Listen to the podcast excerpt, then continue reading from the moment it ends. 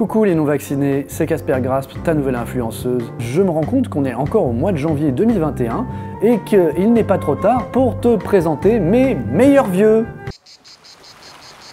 Je voudrais te parler non pas de la dernière idée conspirationniste à la mode concernant les nanoparticules inscrites dans les vaccins à la 5G et qui sont fabriquées avec du sang d'enfant collecté par la loge P2 de Trifouille la Bourboule, mais euh, plutôt en fait euh, plus simplement, plus modestement, des dernières Covidioties que j'ai pu lire en fait ces derniers temps sur les internets. Aujourd'hui, il y en a qui prétendent que toutes les contraintes qu'on se tape tous, finalement, hein, collectivement, à l'échelle de la société française, à l'échelle du pays, ne servent à rien. Eh bien, je leur conseille d'élargir un petit peu parfois et de dézoomer sur un graphique, sur des données sur lesquelles ils s'appuient pour dire que malgré les contraintes, les contaminations ne font que augmenter. Ce n'est pas aussi simple ni aussi vrai que ça.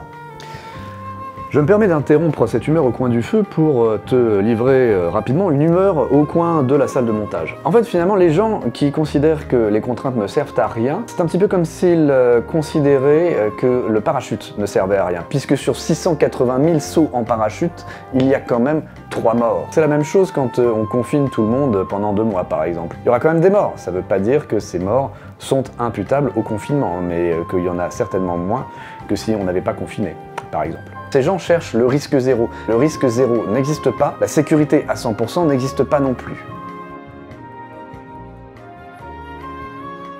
Alors on me dira que, en observant certaines courbes de données, ce ne sont que des corrélations que je fais, que d'autres font, en disant que c'est grâce à tel confinement, à telle mesure, à telle restriction, euh, que finalement euh, la courbe se remet à chuter. Ok, chers téléspectateurs et tâteuses, euh, si tu es cap, tu as qu'à me démontrer avec force argument et force source bien étayée que finalement la causalité est ailleurs.